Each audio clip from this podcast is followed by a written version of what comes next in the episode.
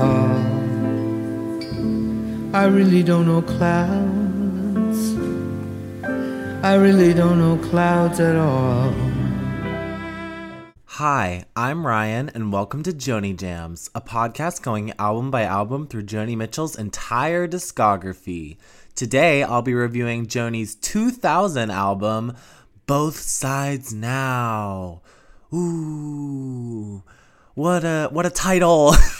oh my gosh, we are finally here. The new millennium at the time. I guess it's still is it still the yeah new millennium? I guess still still applies to today. But yes, we are here at the 2000s, the final the final breakthrough of albums. We have two more after this, but we start off the 2000s with the I would say Joni's last critically acclaimed. I don't know, Shine was kind of a hit or miss with critics album, which is self-titled both sides now like her song from the album clouds back in 1969 i think it was. Um, and you'll see why later in the album. But yes we are finally here. This is such a um, interesting album to talk about because it is such a departure i would say from anything you've ever heard joni do before. Like this is joni trying something completely new. I feel like i say that every week but uh, like she's always she's a musical experimenter i guess. But this album especially because the addition of strings and things like that, which I'll get into in a second. Um, this basically, as a whole, this album is like a collection of covers of old standards with an addition of two songs that she chose from her past discography, which are "A Case of You" and "Both Sides Now." And um, it's just such a different shift to go because she had said she was retiring after Taming the Tiger. She was like, "Fuck the music business, I'm I'm out." And uh, I think for the most part, people probably believed that. And I think she was pretty adamant on that too. And she spent time with her daughter and she was living life, yada, yada, yada. And then something kind of sparked a new change. And she was like, I'm going to make a string album. And what was that spark, Ryan? You're probably asking me. And I have an answer for you, luckily. So Joni said, and I am getting this from the Rosie O'Donnell show interview that she had. So so I've seen other reasons why people say that she did this album, but take this from the Rosie O'Donnell show from Joni's words. So she said this album was sparked from a benefit concert that she was asked to do for relief in California, where she and uh, some other women, or she calls them divas, like Mother Bjork or Stevie Nicks or Natalie Cole, um, I think Sheryl Crow was there as well, were asked to sing these old torch songs uh, to raise money. And uh, they all got on stage and they were all wearing these, like, you know, glamorous gowns, singing these old torch songs. A torch song is basically like, they're older songs like with like an orchestra and they kind of sit on one emotion you know they're either really sad or really happy and they usually have to do with love. Um i think probably one of the most iconic torch songs stormy weather which is on this album is the one that joni ended up doing for the concert. She also did a duet with bjork at the concert. Um if anyone knows if anyone has the like recording of it, please send it because they have. I have the recording of her doing "Stormy Weather" at this concert, but I have not been able to find the duet with Bjork, which is so upsetting because like I love them both so much, and I know Bjork was such a so, she was so influenced by Joni, especially with like Don Juan's Reckless Daughter and Hejira. She said that those two albums like changed her changed her musical musical life. But uh, yeah, I'd love to hear that. And uh, I, I guess from that concert, she became so in love with singing with an orchestra again that she was like, or for the first time, I, I should say, yeah, that she decided she wanted to do an album singing these older songs because she had just enjoyed the experience so much. And I think she talks about everyone doing that concert. They were like, wow, this is so fun to sing with an orchestra. Like, Joni had never done that before. I think the only time she cites really orchestral work is when she did Paprika Plains. Like I think that's the only really orchestra orchestra work that she considers she was a part of. I mean, but there are other things on her music where you could say there are some strings. Like I think that there's strings in um Down to You has some strings and uh Shades of Scarlet Conquering. I think has some strings, if I'm correct. I didn't write it down, but I'm pretty sure Shades of Scarlet Conquering has those as well. But Paprika Plains obviously was her biggest experience with it, but we've never heard her sing with an orchestra because on Paprika Plains, she's not singing with it. She's just, you know, there's like the mid break with it. So this was her first time kind of doing that. And Joni is a musical explorer. So, of course, I think she wanted to try something new out and she loved the experience of the concert so much that that's kind of what sparked the genesis of this album.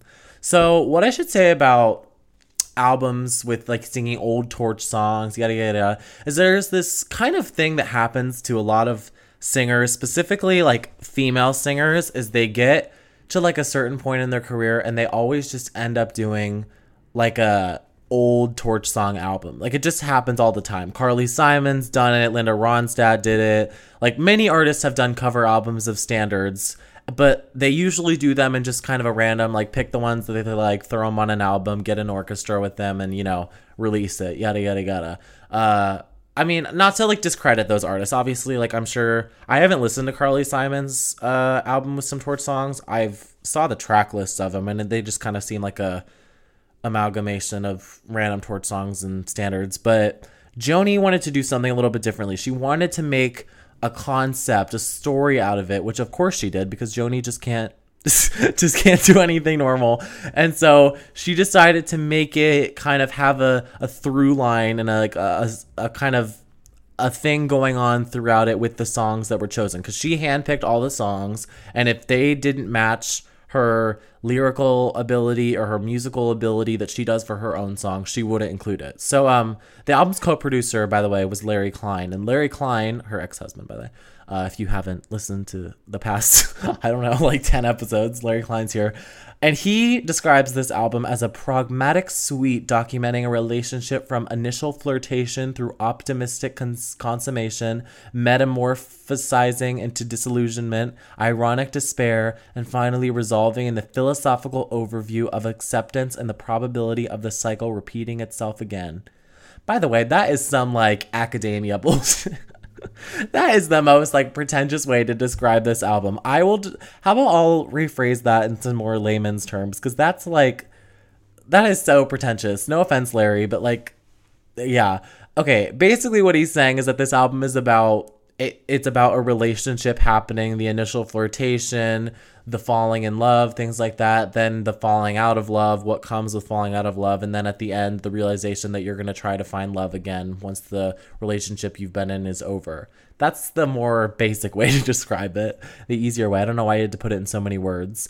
Um, so, yeah, there's like a story going on, and I will kind of explain the story throughout when we go through each song. That's kind of one of the big things to talk about. I do have to say, like, just prefix to this episode. I don't have too much to say about every single one of the songs because obviously they're not written by Joni, so I'm not going to be analyzing a lot of the lyrics the way I could with a Joni song. And also, some of them don't have a ton going on. You'll find that I have a very interesting relationship with the album because I actually never really listened to it until I had to do this, until I had to listen to it for this thing. So I had no not much experience with a lot of these songs. Like I had never heard them more than once or twice. So I have kind of new relationships with a lot of them. So I wouldn't say I have too deep of understandings with a ton of them, but uh I'll try my best to flesh them out as best I can. So, uh, the making of the album consisted of, uh, in the summer of 1999, so, you know, a little bit before this album was released,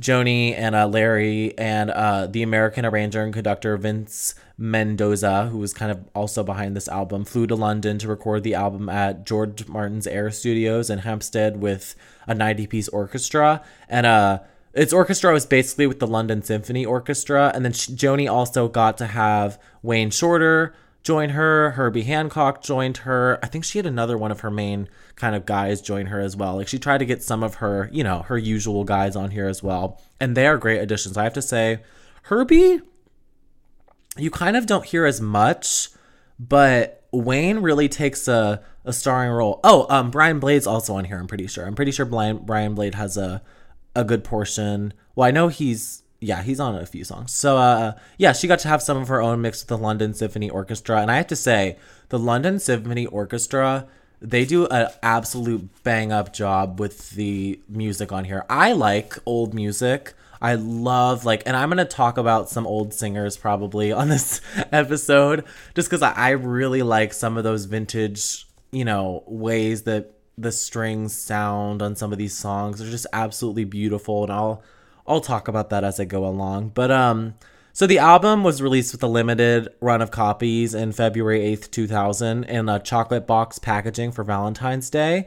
Because uh, this is, you know, a love album, so they released it as a Valentine's Day release. And there was a jewel case edition released in March 20th, 2000. Um, it was like a modest commercial success, a modest, uh, but it did pretty well. It actually hit number 66, I think, on the Billboard, if I have that correctly. I should have said that earlier, but uh, so it got pretty high up there for, you know, an al- artist this late in her career, but impressive. Uh, but critics really seem to like this album. They seem to really enjoy Joni going into new a new place. I think that her voice, because it sounded so different, they liked it on here versus her voice kind of on her albums like Taming the Tiger, where I feel like they were like, oh, her smoking ruined her voice. Where now they're like, ooh, her smoking really adds a, a quality to these older songs, which like by the way, pick how you feel about her voice. Like, if you don't like it, don't. Yeah, anyways.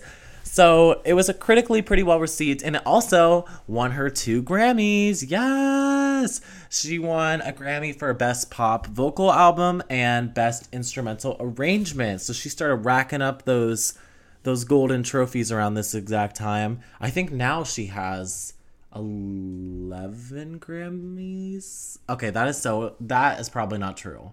I thought she had 11, maybe not. I know she won. She's nominated, by the way, for the most recent Grammys for her uh, Newport folk album, which I will not be reviewing. But uh, you know, I hope she wins. There's some shade there. Uh, and Joni did a lot of promo for this album. She seems to be on her promo phase during the like late 90s, early 2000s because I saw her on Letterman, on Rosie O'Donnell, uh, there's another show she did. She was doing a decent amount of press for this album to get it some, you know, some track. And there was also a tour where she would perform this album in its full order that she did as well. So really, her retirement, air quotes, did not uh did not go the way I think she had planned. Um, I should talk about the artwork of this album, which by the way, you're gonna all hate me because I feel like I say this every week, but this is one of my favorite Joni covers of all time. I think this cover is so fucking amazing. It is probably my favorite Joni painting. Uh, it's a Joni self portrait, which was based on a photo of her in her 20s that was found by Brian Blade when he visited her house. So Joni only had two weeks to make the cover for this album because they had to get it out by Valentine's Day. And she was like, What the fuck am I going to paint the cover? But Brian Blade found this picture of her uh, from her 20s smoking, which, by the way, if you have the photo that this is based on, please send it to me. I thought it was based on the photo of her on the Refuge of the Roads tour, but apparently it's not. So I don't know. And in her sleeve, there's a little heart. And she was like, okay, there's a heart on my sleeve in this photo. I'm going to make this my painting now. And so she painted herself from that photo in her 20s of her in her 50s. So, you know, there's kind of a cross age thing going on. And it's just a, such a beautiful fucking painting. She's like smoking a cigarette and has a glass of wine in front of her. Uh, I think it's based like supposed to be like for the song of a case of you, like, you know, on the back of a cartoon coaster, like kind of like in a bar kind of feeling. And it's just, oh, it's so romantic and so I just love this cover so much. It's so so good. Like it clearly shows both sides now. Like she's older, she's wiser, she's more mature, and I love the style that she paints it. Like there's kind of like an impressionism thing going on, but there's also a very realistic quality.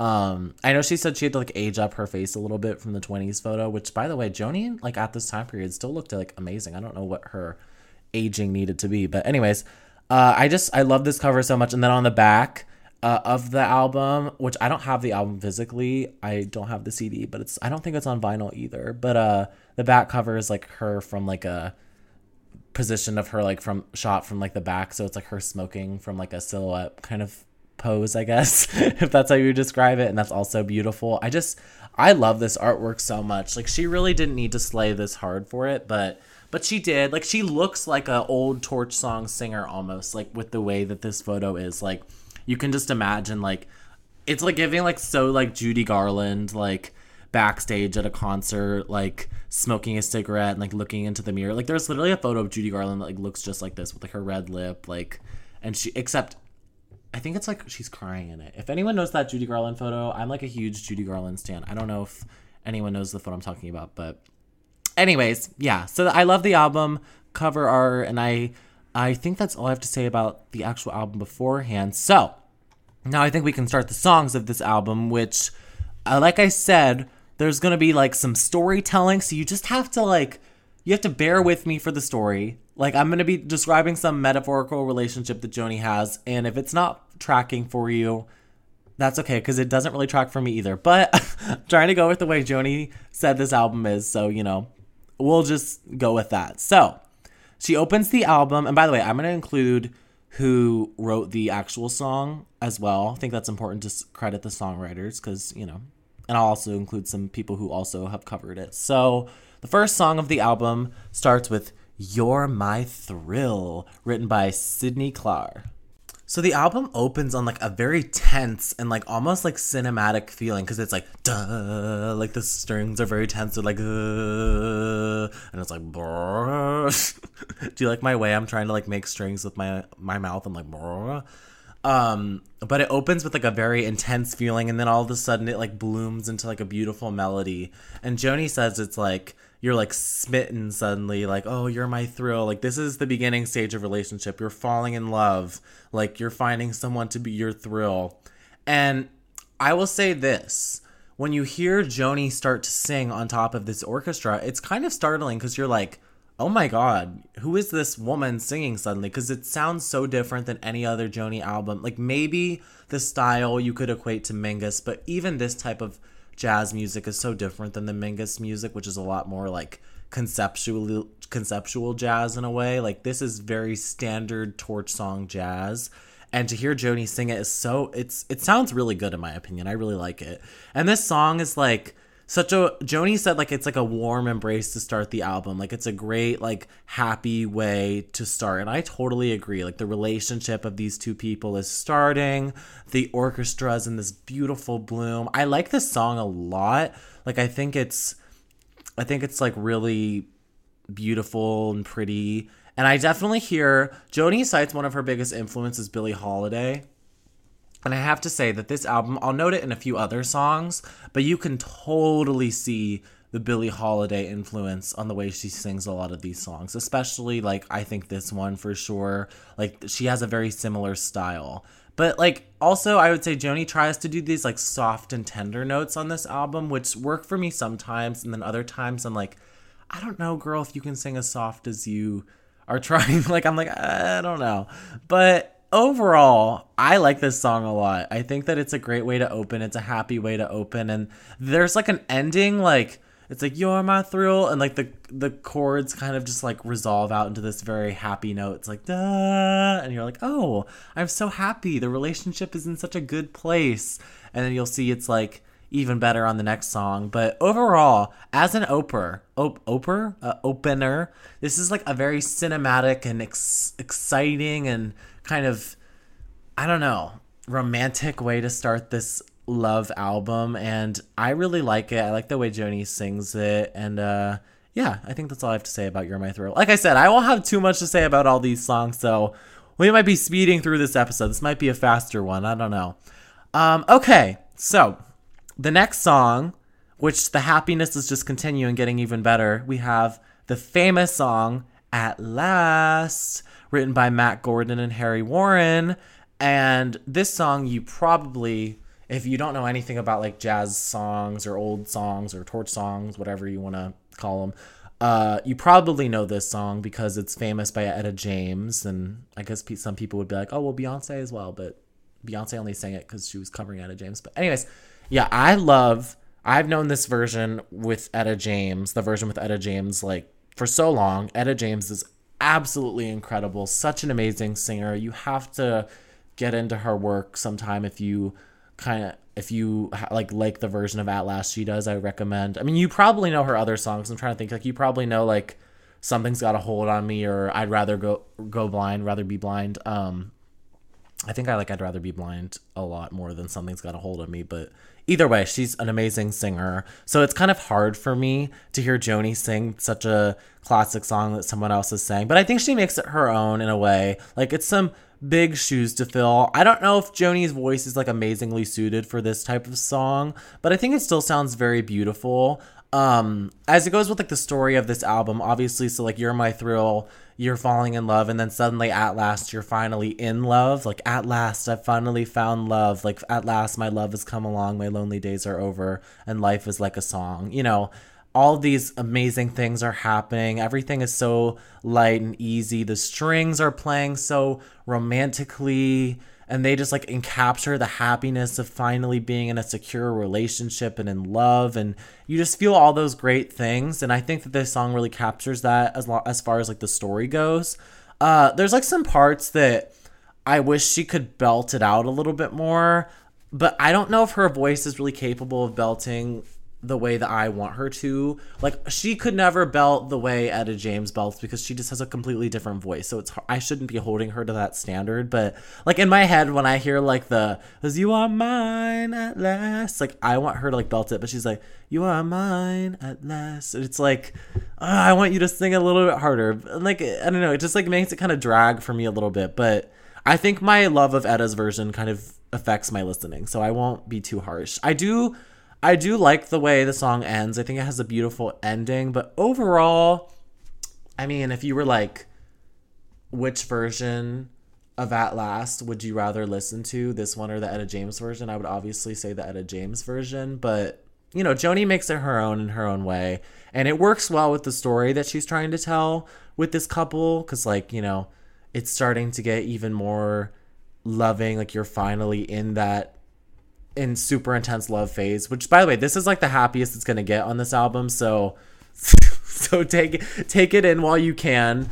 Um and so yeah i mean it's i'm not gonna trash it. It's it's a good it's a good version of at last it's just not not my ideal. If i was gonna listen to this song i would probably choose the etta james version but i've already said that so we can move on. Yes. So the next song is a song that joni has actually sung before she did this album uh, with her band, not with an orchestra. And that song is Comes Love by Lew Brown, Sam, Sam H. Stept, and Charles Tobias. And Joni, the version she does with her band, which by the way, you can see if you watch her at uh, her 98 Woodstock performance or uh, Painting with Words and Music, that like kind of live special she did. She does this song. It's very different version, a lot more kind of jazzy and rhythmic. This one is a lot more, you know, obviously there's the orchestra and there's all these kind of more symphonic qualities to it, but I like it a lot.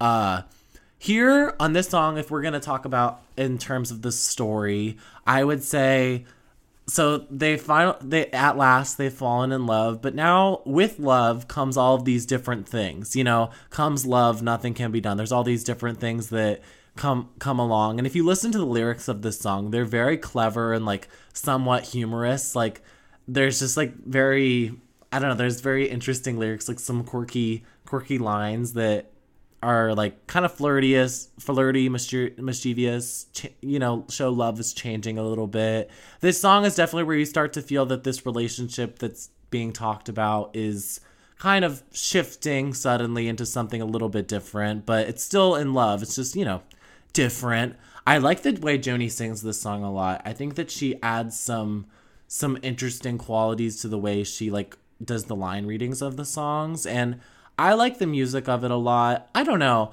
I this song for me is kind of hit or miss. Sometimes I like it, sometimes I don't, but it's it's it's good. It's not bad. I prefer the version from like before the orchestra but the dr- the drumming here really helps it i think. I think when she has drums on some of these songs it makes them a lot more enjoyable for me. I love percussion personally so like a lot of the ones that don't have any percussion i find them a little bit harder to get through if that makes sense. So luckily that kind of helps this one a lot but we'll get to other ones where i'm like oh my god joni please add something to kind of make this have a little bit more things going on. But uh, yeah, comes love is just it's kind of a long song, but it's good. I recommend reading the lyrics of it because they're they're kind of interesting. But uh, yeah. So comes love. The relationship is kind of turning a little bit, and then we go to the next song where the relationship has definitely fucking turned. and uh, this is a song that I really, really like, and it is entitled You've Changed, and by Bill Carey and Carl Fischer. I just realized that the songwriter's name's Bill Carey, Carl Fischer, Carey and Fisher, Carrie Fisher. Anyone else? I miss her. Anyways, uh, thought I need to get a Carrie Fisher shout out in there. This is the first real song on the album where love is going from happiness into something shifting. Like you've changed. And this song, by the way, I'd never heard the song before until, you know, I heard this album. It is like fucking depressing as hell. You've changed. That sparkle in your eye is gone. Like that is so sad.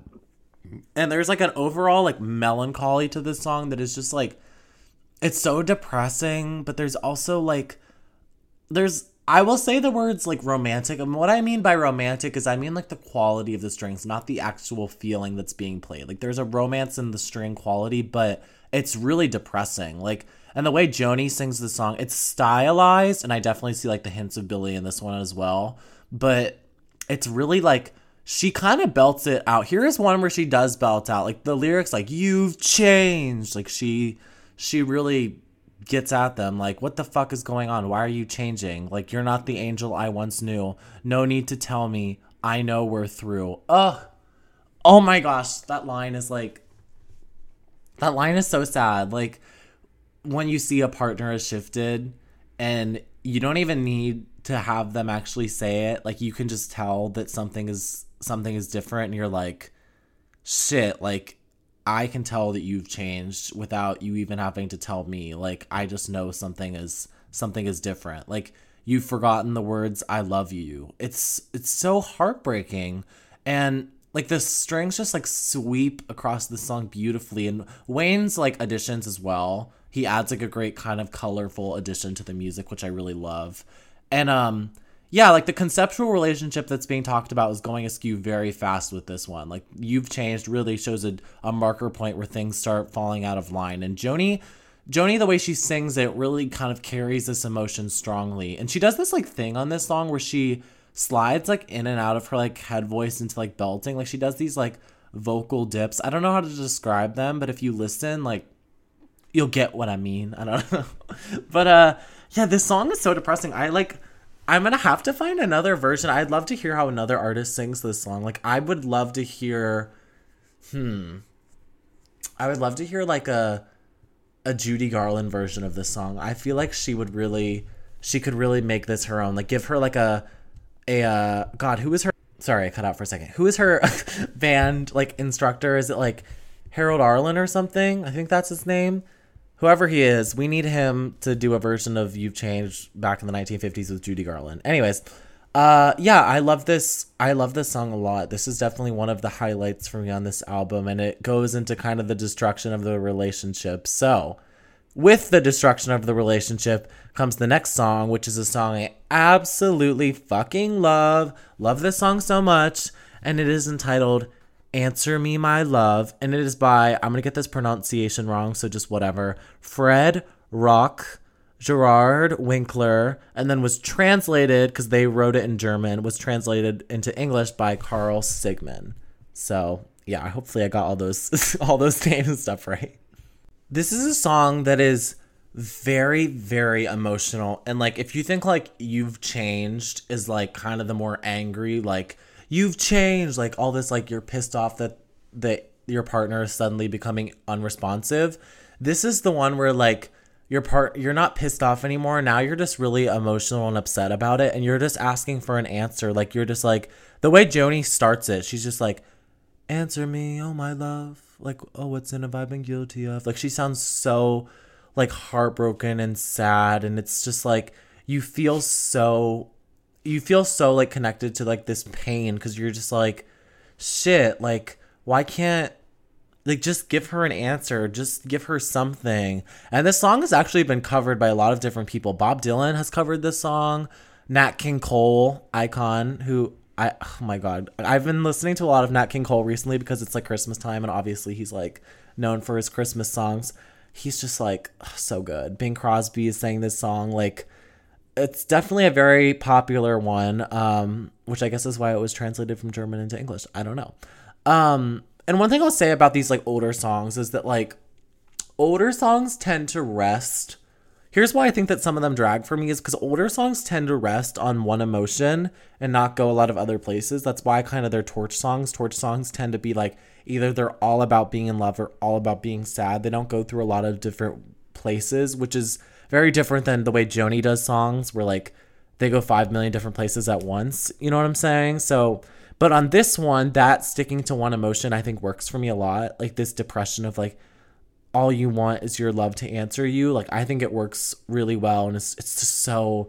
I love this song so much, and Joni sings it in such a soft and tentative way, and there's almost like this insecurity, like because you're not being heard from, like that that she has in the way she sings this song. I would also add that Joni wanted to have her vocal abilities be shown off on this album. She felt like she was not ever thought of as a vocalist like her whole career and I think that this is an album where she really wanted her vocals to stand out. And while I don't know if Joni is like hmm, I don't know if she's like who you would imagine singing torch songs, like having the best voice for torch songs. I think she makes them her own in a way where you can appreciate her jazz styling and her vocal ability for what it is. You know what I mean? Like, don't expect her to sing like Billie Holiday. Like, she's not Billie Holiday, but she is Joni Mitchell, and that's, you know, that's just as good, just a different kind of sound, I guess. But, uh, yeah, I, I like this song a lot, Answer Me My Love. I think it's it's heartbreaking. It's beautiful. The relationship is in a really bad place, and uh, yeah, it's a good a good segue into the first Joni Joni uh, redo. Joni redoing her own songs on this album, which is "A Case of You" from Blue, and uh.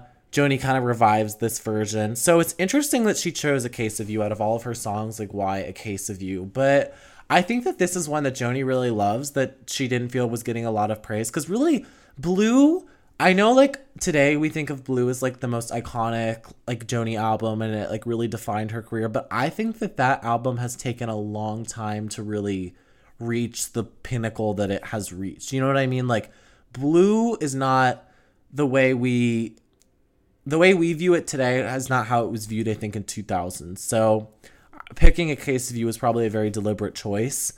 And uh, it's also interesting that it's the halfway point. She chooses to make the halfway point and then the ending song songs of her own. And so we'll see in the next album, Travelogue, she just does all her own songs, which I love Travelogue so much. I'm so excited to talk about that. But uh, here, I really love this version of A Case of You.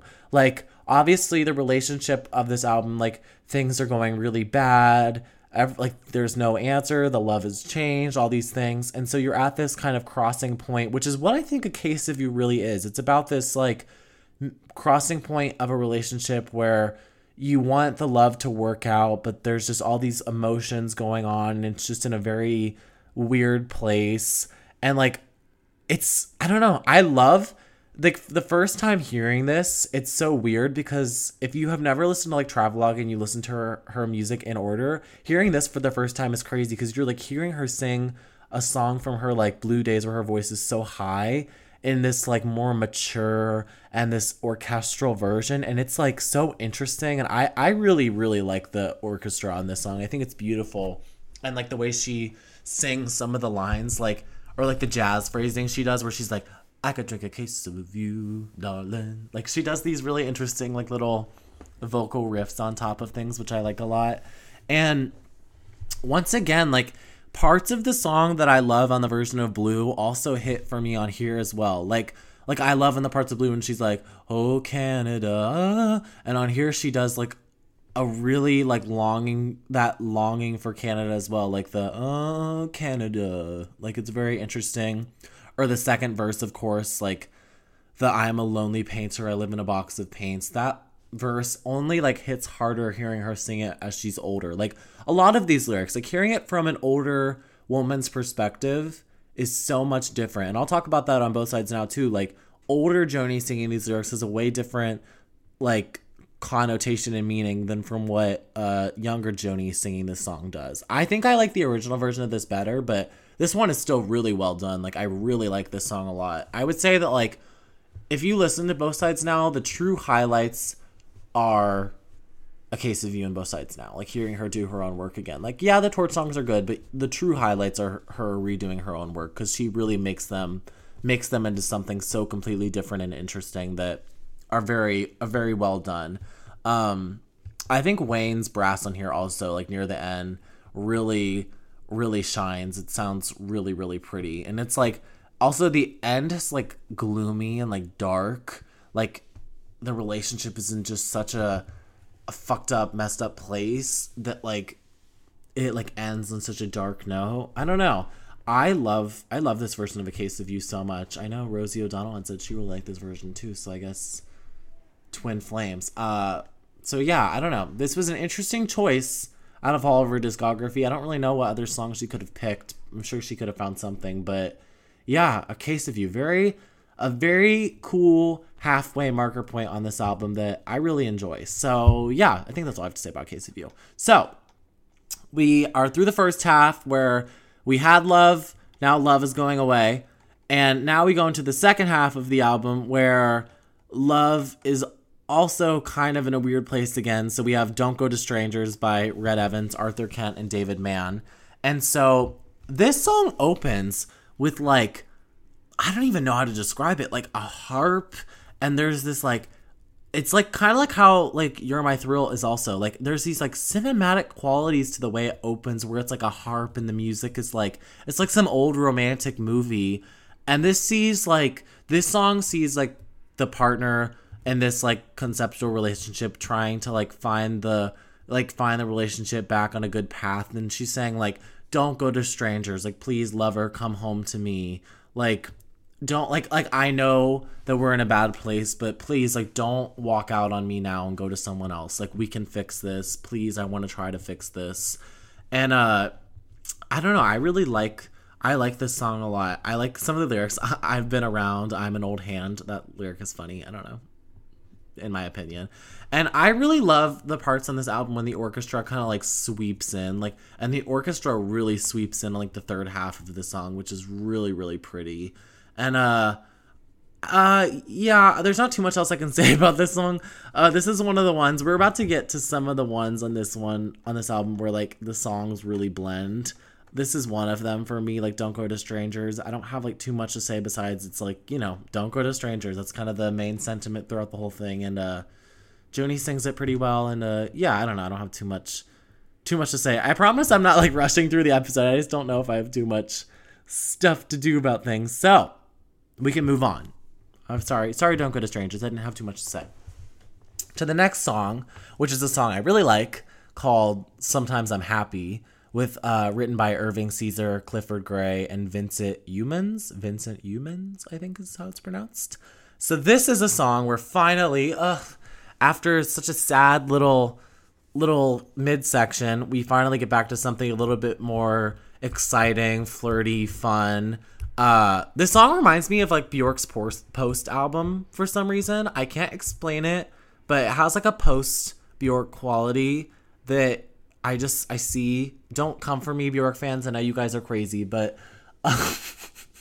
I no offense, but I just feel like this song has a similar vibe for some reason. Like I don't know. Anyways, this song is about like the ups and downs of love. Like sometimes I'm happy, sometimes I'm not. Like love kind of you know, I think that this is seeing the relationship. She's like trying to get it on a better track and like, you know, I'm happy when I'm with you. Like, let's like try to like work things out. Uh, and it seems to be progressing to a better place and like things are getting like better periodically, I guess. Also, there's a piano section in this, which I really love. I think Herbie probably was the one to do it, but it's like a very, a very fun piano little little section that I like a lot. And the song is definitely more of like a jazz style to it that's like exciting, refreshing. Like Brian Blade's drumming on it adds so much more stuff like and I I will say that Billie Holiday and Sarah Vaughan covered this song, so I think Joni probably takes a lot of her vocal her vocal cues on this one from them, but and you can kind of tell with the way she sings it. And I just I like this song a lot. Like it has like a very fun fun, bright quality that a lot of the other songs on this album don't because they're very like sad. So this is definitely a highlight for me. Uh, the end when she's like, "I'm happy when I'm with you," reminds me so much of a uh, dry cleaner from Des Moines where she's like, "That cat's got luck." Da da da da. Like, I'm happy when I'm with you. I don't know. They they remind me of each other. Okay, don't come for me. I like I like them both. Um, but yeah, I think this is a good highlight. For some reason, like this is one a song where like I'm like, oh, maybe they're gonna get back together. But then you get to the next one, you're like, oh shit, I guess things didn't really work out the way you thought they were going to. So that leads us into the next song, which is "Don't Worry About Me" by Rube Bloom and Ted Koehler. Sorry guys, sorry Ted and Rube, but you know. Anyways, this song is suddenly like the relationship I guess is over at this point. I guess something happened the relationship's over again, which, you know, like most relationships that tends to happen. Like you're like, "Oh, we're to get back together," and then things fall apart again. Uh, especially breaks. Can we talk about breaks for a second? Those never work. Breaks just don't work. I'm sorry. Like I have never met one couple where like they've gone on a break and suddenly they're like, "Yeah, now we're back together and everything's perfectly fine." Like I feel like breaks are just like an excuse to prolong breaking up. Do you know what I mean? Anyways, the silence is deafening. So this is kind of another one of those somber and slow tracks that I kind of try to drudge through a little bit. Um, where the relationship is kind of like over again, and Joni's saying like, you can kind of give your love to whomever, like, don't worry about me, I'll be okay, like, it's fine, you can leave me. And it's like, okay, yeah, like I'm sad, but uh, but it's okay, you can go to someone else. And like I don't know, Joni's voice on this one, there's not really a lot of dynamicness going on. And the only really saving grace, I guess, is like the saxophone riff at the end. But besides that, this song just really doesn't uh doesn't stand out to me. Not to be a hater. I just don't have too much to say about it because because I just don't. How about that? Okay. I'll move on. So the song after that, now Joni, love you girl, but this you really had no chances of me liking this one. I mean, I like it, but not in the way that I like another version of it. So the song is "Stormy Weather" by Harold Arlen and Ted Koehler. Uh, Ted again. Sorry, man. Uh, so this is a song that Joni did at the concert. This is like the one she did at that concert that inspired this album. So this is one that she clearly loves a lot.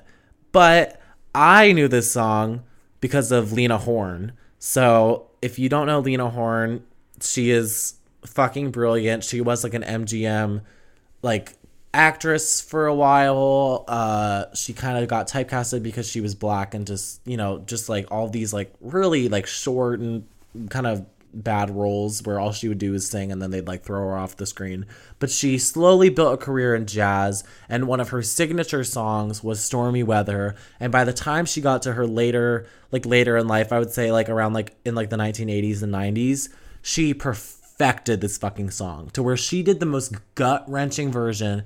There's an album, there's a live album that she has, uh, where basically like she does like a whole like live redoing of her career. I'm trying to think of like a reference where you could like where like if you don't know Lena Horne, I guess if you've seen The Wiz, she's in The Wiz. She's plays uh, I, is it Glinda in The Wiz? Do they call it Glinda? Um, where like she sings "If You Believe," which, by the way, that that song is so fucking good. But uh, on the album that she has called Lena Horne, "The Lady and Her Music" live on Broadway, which is from 1981, she sings "Stormy Weather," and you have to listen to "Stormy Weather" Part Two because there's two versions of it that she does, and Part Two is like gut fucking wrenching, and her vocals are insane. Like, guys, I'm not even joking. Like, her vocals on that one are absolutely fucking brilliant. Also, Judy Garland has an amazing version of this song. If you want to listen to Judy at Carnegie Hall, she is a great version. Like, this song has just been covered by people that I love so, so much, like, in their voices so much that Joni singing this song, like, she kind of had no chance, no offense, but she still does it in a good way. I think that she just focused more on, like, the jazz singing quality of it rather than the emotion, which is what I miss. Like, I feel like she could have like sold some like emotion like the way Lena Horne sells the emotion on this song, I wish Joni kind of leaned into a little bit more. Like the orchestra, of course, in this song is like lush and sorrowful and like beautiful. And this song works perfectly for like the final where her her of this like conceptual relationship where like once it's over you have that last realization that you're now alone and it's painful stormy weather constantly. And like joni like clearly is trying to belt in some of the words like like where she's like everything i had is gone. Sorry that like if you're a headphone user i literally probably just like destroyed your ears. But she if you listen to the version on the album you'll hear what i mean. Like when she sings the word had she really uh gives it her all, I guess. And yeah, I don't know. I just I can't listen to this version and compare it to like a Lena Horne version because the Lena Horne version is just like it's almost like untouchable to me, kind of like the Etta James that last version. But still, this is a good cover. It's just it's it's not my favorite. Okay, so I I mean I recommend it. This is a good one on the album, but you know Lena Horne is just always going to be Supreme Mother on this one. So, the second to last song after this is I Wish I Were in Love Again by Lawrence Hartz and Richard Rodgers, who I'm sure you all probably know something by Richard Rodgers if you just, you know, look up his name. Uh, a lot of famous stuff. And this is kind of like that post breakup song where, like, the relationship is over now, but now that it's over, you're kind of like, you know what? I kind of miss being in love. I think I want to like get in another relationship. And this one is very like it's another it's like a lighter. It's kind of like uh earlier, oh my god, I'm blanking on what the song was called. I just talked about it. Sometimes I'm happy. It's kind of like sometimes I'm happy where it's like there's like a upbeat quality to it a little bit more. There's a lot a little bit more like kind of excitement going on. Like and the lyrics are very fun. Like the fine mismatching of a him and her like and I love the piano. Herbie probably playing as well. Like the piano is beautiful, um, very fun. I just I really like the song. It's very clever. The lyrics are very like clever and quirky, which very much are like kind of like the way Joni writes her own lyrics. So I like this one a lot. It's a very like fun, almost way to end the album. And uh I get that feeling of like when you're done with the relationship and you're like, you know what? Maybe I will try to find love again because I don't want to be alone forever to quote Lady Gaga from Art Pop. Um, so yeah, this is a fun one. This is a this is one I would definitely recommend as well. Um, but I wouldn't recommend it as much as I would recommend the closing track of this album, which I have a good amount to say on, and that is the s- title track of this album, the true piece de resistance of Both Sides Now, which is the song Both Sides Now. Ooh. So, obviously, if you know Joni's career, you know that Both Sides Now was really her biggest hit, not by her, but by you know other people who covered it, like Judy Collins and stuff. And it was on the album Clouds from 1969. Joni wrote this when she was in her early 20s, all this stuff, and they were like, "You're how, what do you know about life? You're in your 20s." And so Joni kind of reclaimed that now in her 50s and redid the song. And I have to be honest, you guys, like this version of the song is supreme to any version I've ever heard of both sides now. It is so fucking good. Hearing her do it in her older voice in this like sensitive but also like resilient way where you're like shit she has been through life but she like she has made it you have made it you've been through this like the like this album basically is like you've been through this relationship and now you've seen both sides and you're able to move on you know what i mean and it's just such Oh, it is so good. And people love this version. This version is very popular. Um, most people probably know it because of um, Love Actually. If you've seen that movie where um, Emma Thompson's character, she like thinks her husband's having an affair and how can I describe it as fast as possible? And like she and she sees her husband get like a diamond necklace and she's like, "Oh, I'm going to get that on Christmas. Like he's going to give it to me." But then like on Christmas, she gets Joni's 2000 album both sides now and her and she's like she realizes that her husband got the necklace for like his mistress and he's having an affair and so she goes upstairs to turn on this song and listen to it and she's just like starts bawling her eyes out realizing that like her marriage is basically over and it is just like so emotional and like so that's kind of another reason I think people know this one as well. It's just this version is so amazing. And Joni has said like this song is not an ingenue song. It's not for a young woman or a young man just saying like this is for someone who has lived life and seen it from both sides. And like Oh my god, the orchestra in this song is so good. And Joni said that the orchestra, while they like were recording this one specifically, like they finished it and they had like tears in their eyes. And I can fucking see why because it just is amazing. And the way Joni like like some of these lyrics just hit so much harder. Like I really don't know love at all. Something's lost and something's gained from living every day. Like these these words are just so powerful to hear her sing in an older voice and and Wayne oh my god Wayne's addition to this song is like chef's kiss so good Wayne like Shorter you like you killed it on this one and it's just I just love this song so much especially like the final orchestral break that they have before like the closing it's just it's so good and i think that this song is definitely like the true definition of this album's like meaning purpose because it goes through love it goes through life and like kind of the wisdom that you get from p- past experiences and heartbreak and problems all these things and and it ends on a very like haunting and fading kind of quality that's very that's like sad but there's also like a, a strength to it. I can't describe it. Like I don't know, I really love the way it ends. And this is just such a beautiful, beautiful song. Like, I highly recommend if you're gonna like tell someone to listen to a version of both sides now that's never heard the song before, please give them this. Or you can actually I really like the version of both sides now that she does now, like in her uh now she's 80. Happy birthday, Joni. Like now like that she did at uh, Newport cuz it it like it's even more you know, powerful. Like the older she gets, the more powerful it gets because it means even more, I guess, is kind of what I'm trying to what I'm trying to say. So uh yeah, highly recommend it and uh yeah, that is the album Both Sides Now. We've made it both sides now. I can't believe we are at we've made it to this point in her career. It's absolutely crazy cuz next week we have Travelogue and then and then Shine and then we we done. I might I might do some some other little things, but I think for the most part, yeah, I, I just ugh, I feel like I've gone both sides now from this podcast. I've seen both sides now. Um, so I will give the rating now, the ratings of the album. I now, you know, don't hate me, you guys, but I'm gonna give this album a seven out of ten.